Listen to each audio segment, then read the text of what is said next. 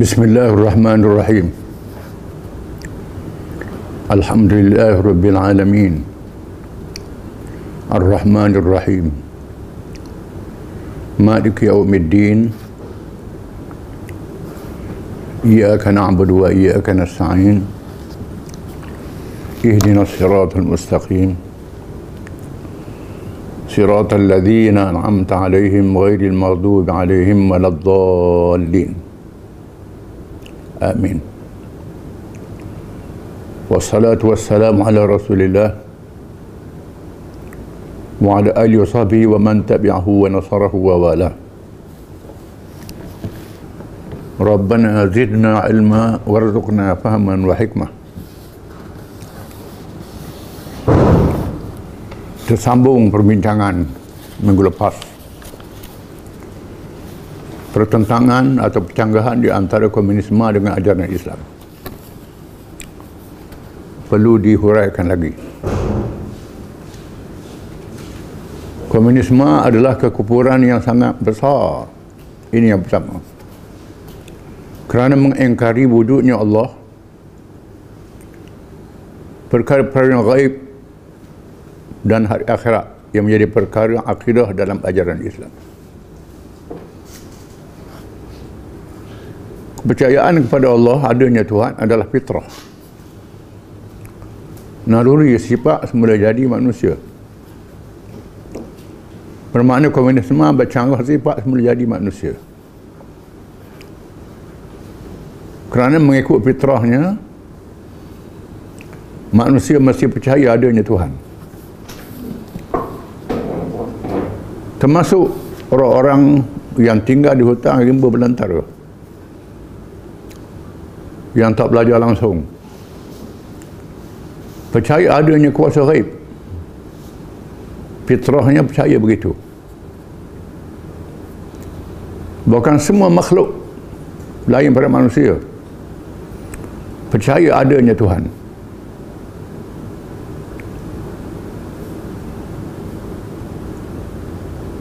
Bahkan mereka yang bercakap tak percaya ada Tuhan golongan etis. Bila berlaku keadaan yang terdesak dalam keadaan tidak selamat dia sebut dalam Quran berulang kali bila berada di laut yang bergelora malam yang gelap ribut yang kuat taupan yang ganas bila dia rasa bahtera dia akan tenggelam tak boleh nak selamatkan diri di masa itu dia akan minta tolong dengan Tuhan. Bahkan dia sebut berapa kali Lenin pemimpin komunis Rusia yang terkenal dia memimpin revolusi komunis menebuhkan negara Soviet pengikut Karl Marx yang setia. Bila dia menghadapi kesakitan yang tenat doktor-doktor pribadi tak mampu nak selamatkan dia. Keluar daripada suara dia perkataan Tuhan. Bila ditanya bagaimana dia sebut Tuhan padahal das kapital kalimat tak percaya pada Tuhan. Dia kata tak tahan kerana sakit sangat terlalu sakit. Stalin dalam perang dunia yang kedua dia ceritakan bila tentera Jerman mara di timur Rusia dihujani dengan serangan-serangan yang dahsyat. Di mana Jerman menguasai udara di masa itu. Dalam keadaan yang sangat terdesak membenarkan gereja masjid berdoa. Minta tolong Tuhan. Begitulah sifat manusia. Mereka percaya adanya Tuhan yang menguasai alam ini. Cumanya mereka sesat, melantik Tuhan-Tuhan yang lain daripada Allah. Percaya Tuhan tu ada. Lepas itu lantik Tuhan lain. Ada sekutu bagi Allah. Itu kesesatannya. Asah percaya pada Tuhan itu menjadi fitrah, naluri manusia. Bila komunis menafikan percaya pada Tuhan, dia menafikan fitrah, menafikan naluri. Sifat sudah jadi macam nak hapus matahari bulan. Boleh tak boleh? Nak apa musim? Musim kemarau, musim panas, musim sejuk. Tapi ini alam, tak boleh. Cakap kosong, tak mampu. Itu kekuasaan Allah Ta'ala. Tak mampu nak hadap. Mereka tak percaya pada perkara yang gaib dan hari kiamat. Perkara gaib ini walaupun tak nampak mata rasa tapi ada tanda-tanda wujud perkara gaib. Angin kita tak nampak bila dia bertiup bawa sedar ada rasa angin. Panas tak nampak. Sejuk tak nampak. Bila ada rasa baru kita tahu adanya sejuk adanya panas. Bahkan ditunjukkan bagaimana makhluk-makhluk gaib, malaikat, jin dan sebagainya bertasyakul. Menzahirkan rupa. Seluruh dunia dengar cerita ini. Apa lagi Quran menyebut perkara gaib. Semua yang Quran sebut adalah benar. Semua yang Nabi beritahu adalah benar. Dalilnya banyak. Antaranya ialah dalam Quran menyebut cerita-cerita zaman dulu. Diwahyukan Quran pada Nabi SAW. Nabi tak pergi ke Mesir, tak pergi ke Babylon, tak pergi. Tak ada tempat belajar di Mekah. Dari mana dapat cerita ini? Semua cerita itu adalah benar, cerita zaman dulu. Bahkan Quran menyebut tentang peredaran cakrawala di langit, matahari, bulan, bintang. Disebut dalam Quran. Masa Quran turun tak ada alat-alat yang canggih. Hari ini manusia dapat mencipta alat yang canggih. Boleh meneropong melihat perjalanan bintang, matahari dan seumpamanya. Didapati apa Quran sebut adalah benar. Itu juga hari akhirat yang akan berlaku. Dunia akan kiamat. Bahkan hari ini saintis mengaku bahawa dunia ini akan hancur lebur. Berlaku pertemuan antara cakrawala, bumi, bintang. Berlaku hari ini bercakap tentang fenomena alam yang berubah, yang menggerun, menakutkan. Cuaca panas. Nabi dah beritahu amaran-amaran ini. Kerana manusia merosakkan alam sekitar. Merosakkan dunia merosakkan pengurusannya, menghancurkan dunia. Hari kiamat dipercayai oleh ahli-ahli sains. Maka pandangan komunis meleset. Tak betul, salah. Yang kedua bercanggah dengan fitrah manusia berhayat kepada keperluan roh dan jasad. Dengan cara yang betul mempunyai sifat ananiyah kedirian. Sifat individu. Dan hidup bermasyarakat yang mesti ditimbang dengan adil. Di mana diri manusia ni ada akal ada roh ada jasad. Lain dengan binatang. Lain dengan makhluk-makhluk jamadat yang tak bergerak batu kayu. Manusia ada sifat sendiri semula jadi sendiri semua semula jadi ini memerlukan makanan. Akal memerlukan makanan ruh perlu makanan jasad perlu makanan. Dia tahu makanan jasad je bisi perut keluar najis keluar kencing. Makanan akal ilmu pengetahuan. Fikiran baik makanan ruh akhlak yang mulia. Tolak perangai buruk keimanan kepercayaan makanan roh. Kalau kenyang perut saja, roh tak kenyang. Ha? Bila roh tak kenyang, berlaku desakan hidup, tak sabar menghadapi cabaran. Ha? Berlaku bunuh diri. Kisah orang bunuh diri ini, orang senang. Orang yang senang. orang yang hidup dalam keadaan kemewahan boleh memuahkan hawa nafsu lebih daripada menatang lagi. Puas nafsu mengapa penuh diri? Kerana roh dia lapar. Akal dia lapar. Berfikiran tidak bijak. Manusia memerlukan makanan roh jasad dan akal. Komunis menafikan fitrah manusia ke jasad saja. Manusia ada sifat kedirian jaga diri masing-masing individualistik. Dan mesti hidup bermasyarakat. Sebab Nabi kena hidup bermasyarakat. Tak boleh hidup seorang-seorang. Pakaian kita pakai makanan kita makan. Memerlukan campuran bahan-bahan daripada hasil manusia berbagai-bagai kebolehan kemahiran. Macam-macam negeri. Dikumpulkan menunjukkan manusia mesti bermasyarakat. Madani bertamadun itu sifat manusia. Tak dia nafikan dalam masa yang sama ada kepentingan masing-masing. Keluarga masing-masing yang perlu dijaga. Kalau jaga masyarakat diri dibiarkan. Tak sempurna kehidupan manusia. Komunis menganggap kepentingan masyarakat. Lupa tentang individu kepentingan diri ini. Sedangkan Islam mengajar supaya dua-duanya dijaga dengan sama, dengan adil. Ha, dirimu ada hak dia, keluargamu ada hak dia, masyarakat ada hak dia. Dibahagikan. Kalau harta, ada untuk diri, untuk nafkah keluarga, zakat untuk masyarakat, sedekah dan sebagainya. Semangat, jual beli, memudahkan masyarakat. Jual beli memudahkan masyarakat. Bila jual beli, ada milik diri dia nak buang milik diri ni tak dia tak boleh bercaruh dengan fitrah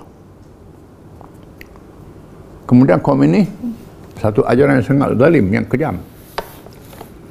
Tidak berperi kemanusiaan. Menjadikan manusia pekerja petani peladang sebagai hamba-hamba kerajaan. Bukan hamba Tuhan hamba kerajaan. Memperhambakan rakyat. Mengabdikan rakyat. Ini ajaran komunis. Kononnya ketua negara komunis nak jaga masyarakat. Sebenarnya mereka memerintah secara diktator. Memaksa rakyat. Sama dengan Fir'aun. Sama dengan Namrud. Ini nyata, terang. Tak setuju dengan dia, tembak, bunuh. Kononnya bela masyarakat. Bela masyarakat apa? Kedudukan ketua dia, bila jatuhnya negara komunis didapati ketua-ketua ini mengumpulkan kekayaan yang banyak bohong saya cakap bohong oleh kerana ajaran komunis ni bercanggah dengan fitrah manusia dan direka oleh manusia maka banyak kelemahan-kelemahannya dan kita menyaksikan di abad yang lalu runtuh sebuah negara besar komunis Soviet Union negara yang merangkumi Asia dan sebahagian Eropah. Sebahagian Asia bagian Eropah. Paling besar dalam dunia. Melaksanakan ideologi komunis. Hancur lebuh di tahun 80-an di abad yang lalu. Berkecai negara dia. Terpaksa meninggalkan ajaran komunis. Sehingga negara komunis yang lain, China, Cuba, Vietnam, merombak ajaran komunisme mereka sendiri menandakan kegagalan-kegagalan ajaran komunisme. Kerana mereka tak nampak cahaya Islam mereka reka sendiri ajaran-ajaran itu. Rombak ajaran. Peringkat demi peringkat. Ha, kerana ajarannya bercanggah dengan ciptaan Allah SWT yang menjadikan seluruh alam. Oleh sebab itu orang Islam haram. Ikut komunis bukan haram jadi kufur. Kalau ikut komunis jadi kafir. Keluar daripada Islam maka kerana menyanggah ketuhanan Allah SWT menyanggah peraturan-peraturan Allah yang nyata yang berkait dengan fitrah. Tapi oleh kerana banyak yang jahil tak tahu ingat ke masalah kehidupan manusia ni tak kait dengan agama. Ikut komunis berjuang komunis mati kerana komunis. Mati saya saja je. Ha, kerana kejahilan. Maka dia tak tahu ha, tak belajar agama dengan sepenuhnya. Islam ajar yang sempurna merangkumi segala perkara. Wallahu alam.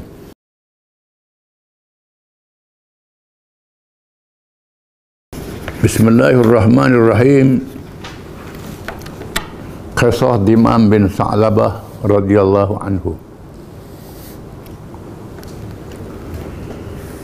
Di antara peristiwa menarik ialah kedatangan Dimam bin Sa'labah radhiyallahu anhu seorang diri mewakili kaumnya Bani Sa'ad bin Bakar.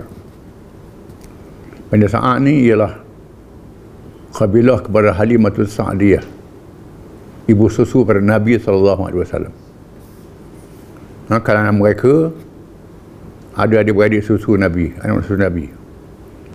Sebab dalam sirah Nabawiyah, ha, pada masa Nabi uh, kecil pengangkat bayi di mana datuk dia hantar kepada Bani Sa'ad untuk menyusu. Kenapa kerana orang Badui ini makanan dia bersih. Makanan nak titik peluh sendiri. Tak masuk benda-benda haram.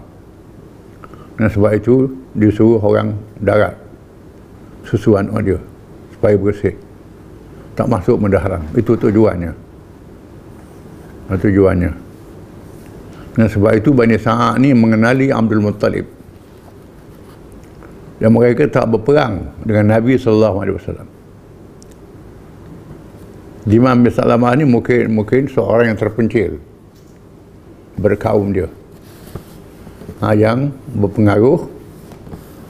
Ha, mungkin dia tak tahu kisah tapi tahu hubungan tentang Abdul Muttalib. Dia datang berjumpa dengan Nabi. Dia menunggang untanya menuju ke Madinah. Setelah mendengar berita bahawa kabilah-kabilah di semenanjung Arab menyerah diri menganut Islam.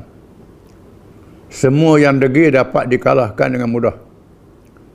Dia datang dengan hati yang telah ikhlas menerima Islam setelah mendengar ajarannya yang disebarkan dia dengar berita Islam ni ha, orang lain dah masuk Islam dah ke dia datang di ke masjid Nabi. Apabila tiba di masjid Nabawi dia terus mendudukkan untanya di pintu masjid dan masuk ke dalam masjid. Dalam keadaan dia tidak mengenali Rasulullah SAW dia tak, tak pernah tengok Nabi tak kenal Nabi. Dia masuk dalam masjid Sebaik saja tiba dalam masjid, dia terus bertanya, mana dia cucu Abdul Muttalib? Menandakan kabilah ni kena Abdul Muttalib. Hubungan lama keluarga Nabi. Dia tahu Nabi ni cucu Abdul Muttalib. Mana cucu Abdul Muttalib? Persahabat terus menunjukkan ke arah Rasulullah SAW yang sedang bersandar dan bertongkakkan sikunya. Nabi bersandar bertongkat siku berhak dalam masjid.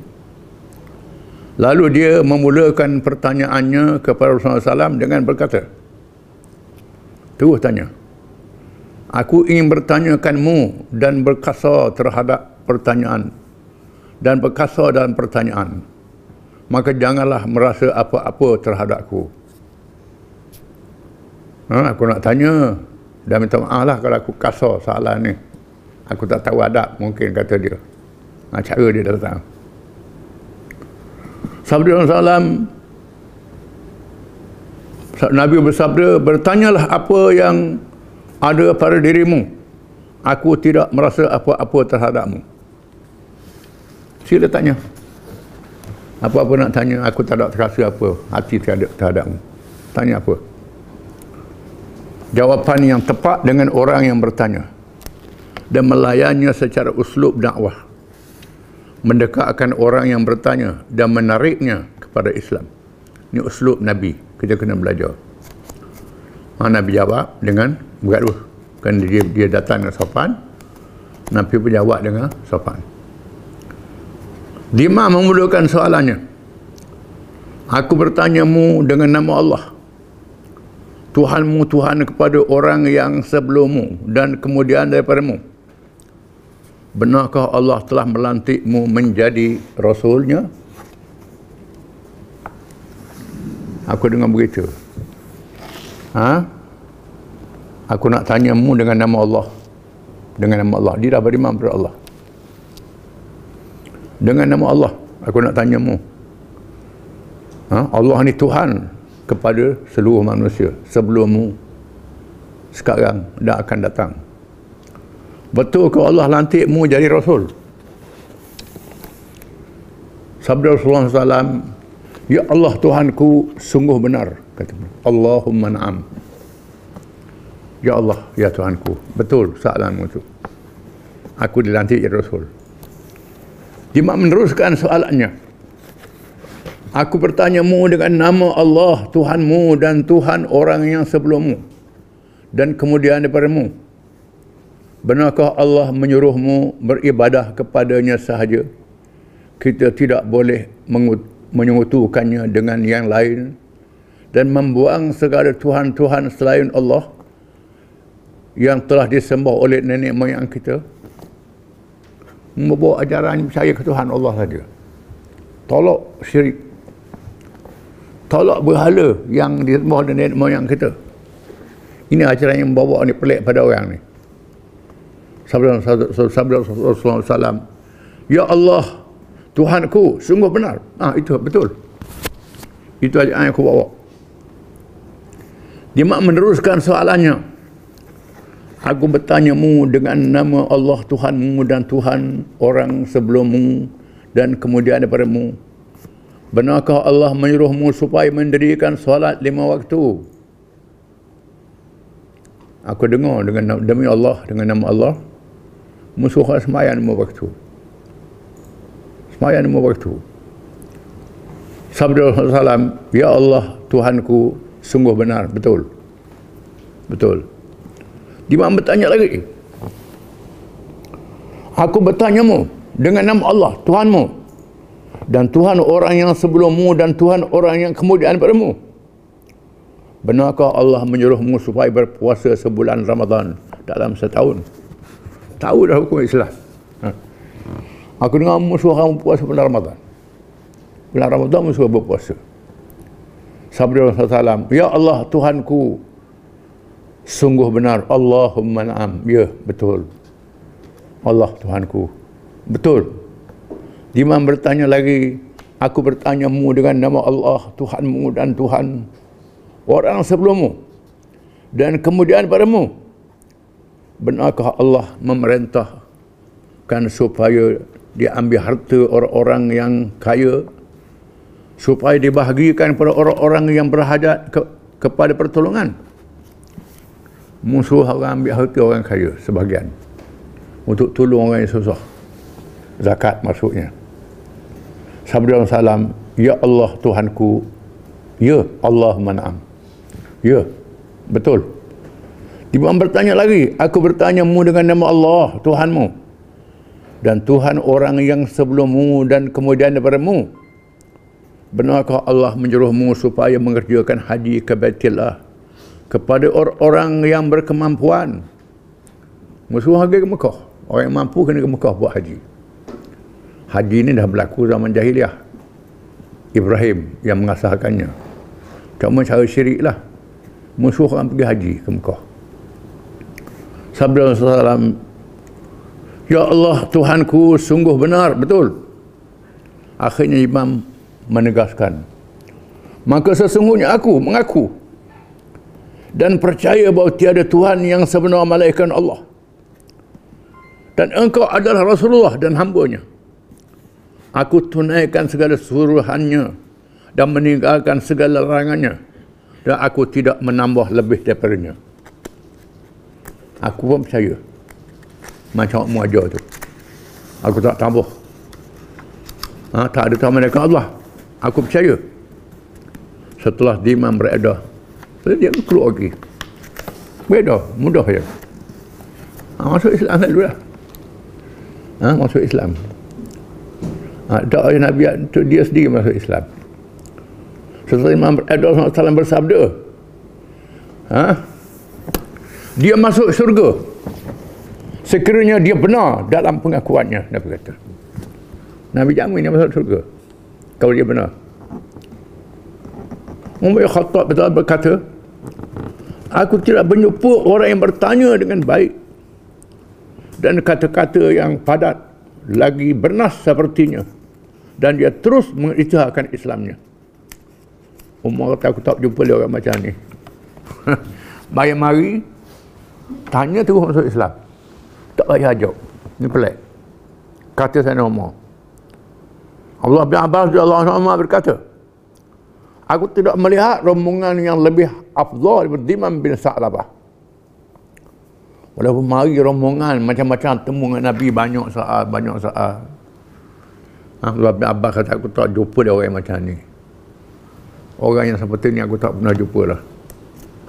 Mari-mari terus masuk Islam diriwayatkan bahawa Dimam yang pulang ke kampungnya dan mengumpulkan penduduknya terus memaki berhala alat dan Uzza dia panggil orang kampung kumpul ramai-ramai dia maki berhala. Maki tak kau. Al-Uzza lalu penduduk kampung berkata wahai Dimam apakah engkau tidak takut dihinggapi penyakit baros penyakit bala putih kulit. Kusta jadi gila dengan memaki Tuhan-Tuhan itu. Bahaya memaki Tuhan-Tuhan ni. Amba takut ke jadi gila ke? Jadi penyakit ni bahaya ni. Duk maki kata okong ni maki bahaya ni. Dengan terah dia menjawab itu semua adalah batu-batu yang tidak berkuasa mendatangkan mudarat. Sebenarnya aku telah mengisytiharkan dengan kepercayaan bahawa tiada Tuhan yang sebenar malaikat Allah dan Muhammad itu adalah Rasulullah dan hambanya. Aku dah percaya dah. Semua tokoh-tokoh tu karut berlaku. Tak bermanfaat, tak berbazarat. Aku dah umum bahawa aku percaya tak ada Tuhan malaikat Allah. Muhammad Rasulullah dan hambanya. Kemudian dia mengajak kaumnya masuk Islam. Dia pun ajak orang masuk Islam mereka menyahut ajakan dimam sehingga tidak tinggal seorang pun sama ada lelaki atau perempuan. Semuanya masuk Islam. Ha, dia sendiri masuk Islam. Dia ajak orang kampung habis masuk Islam berlaku. Maka dia dapat pahala dia masuk Islam. Dia dapat pahala pula ajak orang lain masuk Islam. Dapat pahala yang sangat besar Demikianlah kesan keberkatan hati yang ikhlas mengadap Allah untuk mencari kebenaran. Maka Allah mengurniakan hidayahnya dengan mudah dan orang-orang yang mendengarnya juga menerima dengan mudah. Pasal apa? Kita pergi khutbah sejam orang tak usah Islam. Ha? Bersarah berdakwah siapa 2-3-4 jam. Seorang berdak ikut. Ini bercakap tak sampai lima minit orang tu masuk Islam. Mengapa boleh jadi begini? Ha, jawabnya ialah ikhlas hati. Ha? di mana bila ikhlas hati masuk dalam hati manusia. Tuhan jadikan begitu. Ha? mengapa kita melihat pendakwah-pendakwah yang masuk ke Asia Tenggara ni sebagai contoh tempat kita ni sebahagian mereka adalah peniaga-peniaga. Bukannya ulama-ulama besar. Berniaga mai berniaga ajak orang masuk Islam. Raja masuk Islam rakyat masuk Islam. Seluruh Nusantara masuk Islam. Bila orang Islam lalu di jalan sutra Asia Tengah ranak ajaran yang lain. Bakal masuk Islam belaka. Bila Islam masuk ha, Islam masuk ke benua India banyak orang masuk Islam. Cuma dihalang oleh penjajah. Kalau habis penjajah India tu jadi Islam mereka kerana penjajah. Nah, penjajah Kristian ahli kitab puak-puak yang tahu tapi melawan Islam. Jadi penghalangnya. Ke puncanya. Mengapa? Pendakwah-pendakwah zaman dulu boleh menarik orang yang mudah kerana ikhlas hati mereka lebih lebih pada kita ha, ikhlas dia lebih menyebabkan seruan mereka masuk dalam hati-hati manusia di sini perlunya keikhlasan kepada Allah Ta'ala dalam kerja dakwah ini wallahu alam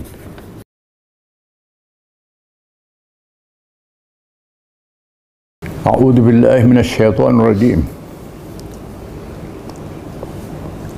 إذ قال الله يا عيسى إني متوفيك ورافعك إلي ومطهرك من الذين كفروا. وجعل الذين اتبعوك فوق, الذين كفروا إلى يوم القيامة. ثم إلي مرجعكم فأحكم بينكم فيما كنتم فيه تختلفون. فأما الذين كفروا فأعذبهم عذابا شديدا في الدنيا والآخرة. وما لهم من ناصرين. وأما الذين آمنوا وعملوا الصالحات فيوفيهم أجورهم. والله لا لا يحب الظالمين. ذلك نتلوه عليك من الآيات والذكر الحكيم. Ingatlah apabila Allah berfirman, Wahai Isa, sesungguhnya aku mewafatkan dengan makna menidurkanmu. Atau mewafatkan sekejap. Dan mengangkatmu kepadaku, angkat ke langit. Dan membersihkanmu daripada orang-orang kafir. Dan menjadikan pengikut-pengikutmu mengatasi orang kafir sehingga hari kiamat. Pengikutmu yang beriman yang setia. Kemudian kepadaku kembali mereka semua. Lalu ada hukum di kalangan mereka dengan apa yang telah mereka berselisihkan. Maka ada pun orang-orang yang kafir. Aku azabkan mereka azab yang sangat dahsyat di dunia dan akhirat. Dan tiada penolong bagi mereka.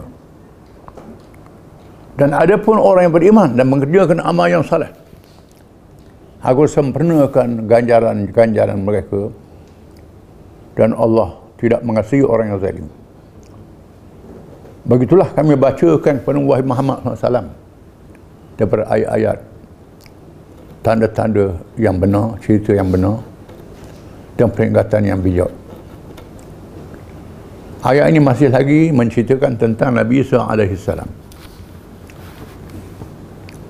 Apabila orang-orang Yahudi bermahrajalil membunuh Nabi-Nabi Yahya, Zakaria. Kemudian mereka mencari Nabi Isa untuk dibunuh. Nabi Isa dikepung, Nabi Isa menyeru sahabat-sahabatnya yang setia. Siapa yang sanggup jadi penolong aku menegakkan agama Allah menyambungkan perjuanganku. Lalu Hawariyun, sahabat yang setia, ulama kata dua belah orang. Dua belah orang membuat ikrar untuk menyambungkan perjuangan menegakkan agama Allah. Sanggup mengorbankan diri. Bukan salah seorang pernah sanggup dikorbankan. Allah Ta'ala selamatkan Nabi Isa dengan diangkat ke langit. Mereka tak berjaya bunuh dan salib. Adapun cerita salib ini cerita mengarut, cerita bohong. Mereka tak bunuh Nabi Isa, bunuh orang lain yang diserupakan. Itu qala Allah ya Isa, bila Allah berkata wa Isa, inni mutawaffika wa rafi'uka ilayya ulama tafsir khilaf dalam menafsirkan ayat-ayat ini. Ada yang mengatakan mutawaffi dengan makna mematikan engkau bila tiba ajal. Ajalnya ialah di akhir zaman. Bukan masa itu. Warafun uka ilayya dan mengangkatmu kepadaku. Dia angkat ke langit. Setengah ulama, ini kebanyakan ulama tafsir mengatakan, mutawaffika dengan makna menidurkan Isa. Allah Ta'ala menidurkan Nabi Isa AS dalam masa beberapa saat. Ditidurkan beberapa saat dan diangkat ke langit. ditidurkan sekejap ha, dia angkat ke langit jadi makna mutawafi ke dengan makna menidurkan kerana di sana ada ayat-ayat Quran yang menggunakan perkataan wafat ha, dengan makna tidur. Ada ucapan wa huwa allazi yatawaffakum bil laili wa ya'lamu ma jarahtum bin nahar suratul an'am. Dialah Tuhan yang telah mewafatkanmu menidurkanmu dan mengetahui apa yang kamu buat waktu siang hari. Kemudian jaga balik. Perkataan wafat ni bukan berarti makna mati ada dalam Quran dengan makna menidurkan. Maka banyak ulama mengatakan mutawafi ka dengan makna munawwimuka menidurkan wahai, wahai Isa. Allah Taala menidurkan Isa alaihi salam. Mengikut satu riwayat yang dhaif dari Wahab bin Munabbih. Munabbih ini ialah ahli kitab yang masuk Islam kalangan tabi'in. Allah Ta'ala mewafatkan sekejap tak bunuh wafat sekejap masuk nyawa balik. Ada kaum yang mengatakan begitu. Ini kaum yang daif kaum yang sangat lemah. Sabit dalam hadis-hadis yang sahih. Hadis yang mutawatir. Mutawatir ni diriwayatkan oleh ramai sahabat yang boleh tak, tak boleh dibohongi sekali-kali. Bahawa Nabi Isa akan turun di akhir zaman. Ha? selepas zahirnya Imam Mahdi iaitulah seorang pemimpin daripada zuriat Nabi SAW yang akan menyelamatkan dunia yang penuh dengan kezaliman ha? zalim sana, zalim, zalim sana, zalim sini berlaku huru-hara ha? berlaku malhamah kubra perang yang besar perang dunia lah dalam keadaan yang terdesak ini Allah Ta'ala lahirkan seorang pemimpin zuriat Nabi SAW diriwayat oleh hadis yang mutawatir. Akan zahir di Mekah mengikut pendapat Sunni dan Syiah. Cuma khilaf cara saja. Ha, zahir Imam Mahdi ni semua percaya. Cuma Syiah kata begini Sunni kata begini. Bila zahir Imam Mahdi tak ada khilaf lagi lah. Balas sementara saja.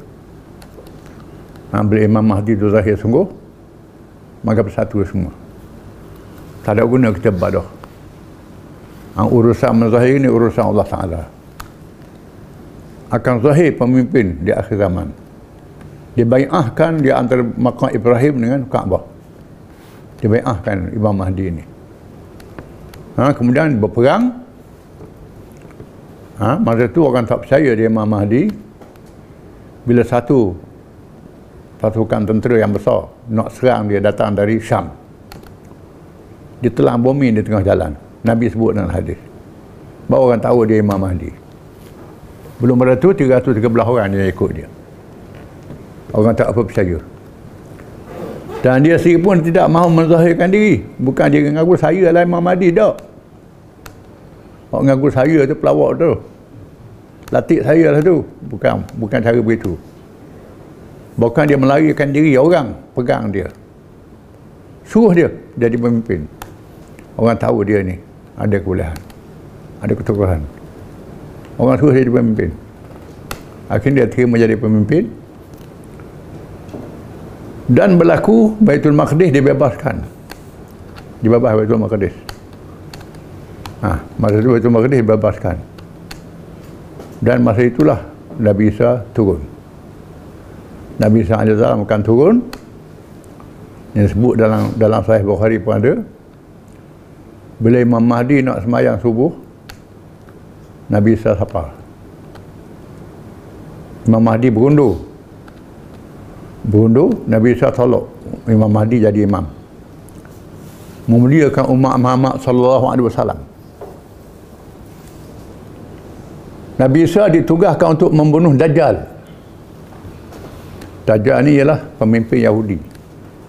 Orang Yahudi pun percaya Al-Masih yang memimpin orang Yahudi di akhir zaman. Sekarang ni orang Yahudi sedang usaha nak cari Dajjal ni duduk mana. Akan muncul dan Tuhan izinkan Dajjal ni meretos sekejap. Ha? Dalam masa seminggu je. Sehari macam setahun. Sehari macam sebulan. Kemudian sehari macam seminggu. Sehari macam hari-hari biasa yang berikutnya. Itu Dajjal. Hari ini orang duduk mengeluh dah pasal cuaca panas ni. Akan berlaku perjalanan matahari yang lambat tentang di akhir zaman. Ha? Dajjal bermahaja lele. Di mana Imam Mahdi satu riwayat kata dia masjid Dimas riwayat kata masjid Baitul Maqdis Sabahnya masjid Baitul Maqdis Nabi Isa turun lepas mayang subuh Nabi Isa akan mengejar Dajjal dan membunuh Dajjal di Bab Lut Bab Lut inilah kampung di Tal Abib Tal Abib ibu negara Israel sekarang. Ada apa kampung tu kampung Bab Lut ha, nama kampung tu ada sebut dalam hadis. Di situlah Nabi Isa akan bunuh Dajjal. Setelah Nabi Isa ha, di mana disebut dalam Quran ahli alkitab illa la yu'minan nabihi qabla mautihi yawm alqiyamah yakunu alaihim syahida suratul nisa. Dan sesungguhnya sebahagian ahli kitab akan beriman dengan Nabi Isa masuk Islam. Bila Nabi Isa turun orang Kristian masuk Islam. Orang Kristian akan masuk Islam. Dia tahu Nabi Isa Nabi Isa turun bagaimana umur masa dia angkat. Masa dia angkat umur dia 30 tahun masa dia turun umur 30 tahun. Ha, rupa dia muka orang umur 30-an rupa yang cantik putih kemerahan rambut rambut menjolor ke hadapan. Rambut orang muda lah. Ha, rambut yang hitam berkilat menjolor ke hadapan. Ha, rambut dia. Macam orang keluar daripada mandi macam masa dia angkat masa dia angkat. Ha. setelah Nabi Isa dia angkat. Berlaku penyelewengan dalam agama Kristian. Ha, ada kata Nabi Isa anak-anak Tuhan. Nabi Isa salah satu pada tiga unsur Tuhan. Pokok Kristian. Sesat yang menyesatkan Kristian ni ialah Raja Rom. Rom Timur Byzantin bila Raja Rom Timur Byzantin Konstantin masuk Islam eh, masuk masuk Kristian dia pindah agama Kristian. Ha? jadi ada patung sembah salib babi boleh makan padahal tak ada makan babi. Babi itu haram asal agama dia. Ni boleh makan babi orang Kristian. Ini apa? Ini sudah menyeleweng. Dia pindah ajaran ni. Yang tukar pindah ialah raja. Raja Rom dia pindah agama jadi sesat. Namun demikian orang Kristian ni berpecah ada yang ortodok. Yang ortodok ni yang percaya kepada Isa ni akan turun di akhir zaman. Kristian ortodok. Ada bukan semua Kristian. Saya dan Isa kena salib. Ada Kristian yang percaya Isa tidak disalib dan akan turun di akhir zaman. Ini bersama orang Islam. Inilah barangkali yang disebut oleh firman Allah Taala wa inna min ahli alkitab illa la ha? wa inna min alkitab illa la yu'minanna bihi qabla mautihi wa yawm al-qiyamati yakunu alaihim syahida dan sesungguhnya dekat ahli kitab itu ada yang beriman kepadanya sebelum wafat matinya. Dan pada hari kiamat menjadi saksi bahawa Rasul telah menyampaikan. Wa Isa aku angkat kamu kepadaku Inni mutawaffika wa rafi'uka wa mutahhiruka minal ladzina kafaru Aku bersih kamu daripada orang kafir. Orang kafir dia ni anak zina. Tidak. Dilahirkan oleh Maryam dengan tidak ada apa dengan kun fayakun Tuhan kata jadi maka jadilah ha? pelik ke Nabi Adam ayah tak ada mak tak ada terus jadi manusia Hawa dia tulang rusuk Nabi Adam. Mak tak ada. Tuhan buat. Maka Tuhan buat Nabi Isa dengan tidak ada ayah. Dengan malaikat Jibril menyampaikan firman Allah kepada Maryam Tuhan nak beri anak padamu. Maka jadi anak dengan firman Allah Ta'ala. Kun fayakun. Bukan dengan bersetubuh ha, Jibril tak boleh nak setubuh dia bukan lelaki. Jibril bukan manusia bukan lelaki bukan ada nafsu. Ha, kita, kita tengoklah. Ayat Quran menceritakan mereka bawa perkara Tuhan kepada Allah. Dan Jibril membawa firman Allah Ta'ala. Jibril tak boleh setubuh. Yang malaikat mana ada kemaluan mana ada apa. Ha, jadi jangan kita jangan kita keliru dalam masalah ini. Allah Ta'ala nak uji kepercayaan pada Allah Ta'ala. Dan bila si Maryam bawa orang kata dia berzina Tuhan jadi Nabi Isa bercakap. Nabi Isa masa bayi itu terus beritahu dia ni Abdullah. Aku ni hamba Allah Tuhan jadi aku Nabi. Wajah alih Nabi ya Tuhan nanti aku jadi Nabi. Masa merah tu bercakap. Mukjizat. Tuhan tunjuk kekuasaan dia. Jadi kita kena tolak kepercayaan Kristian Tuhan kata waja'alul ladzina tabauka fawqal ladzina kafaru ila yaumil qiyamah dan aku jadikan pengikutmu yang setia pengikut Nabi saya yang setia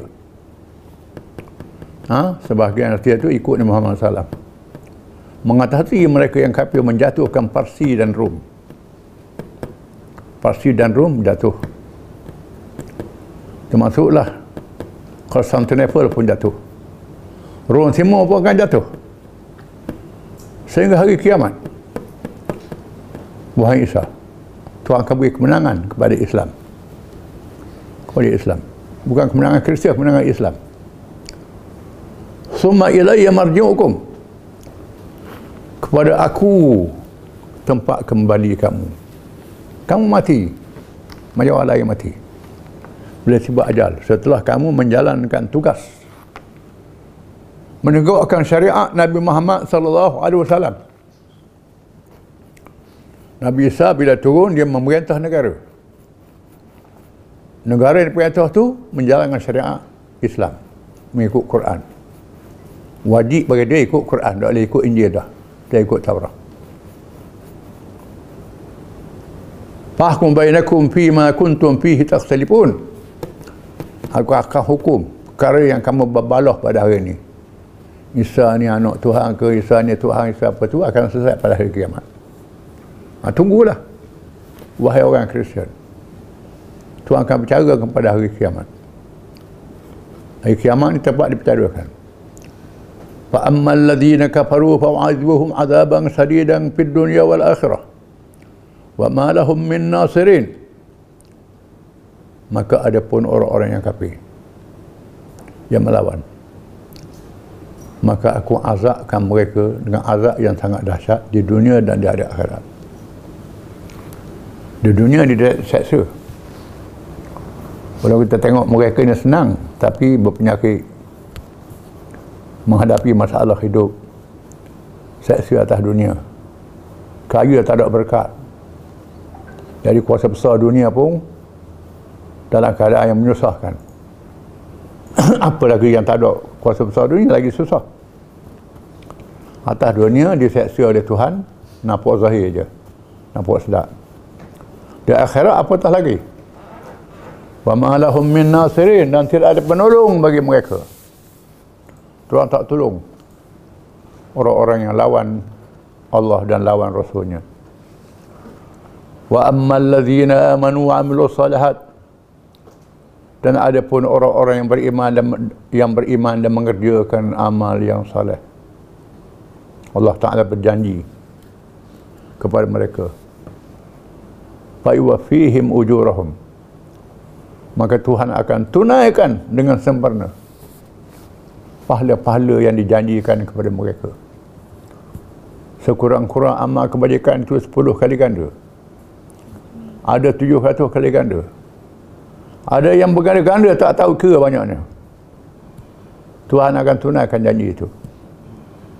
Wallahu la yuhibbu zalimin.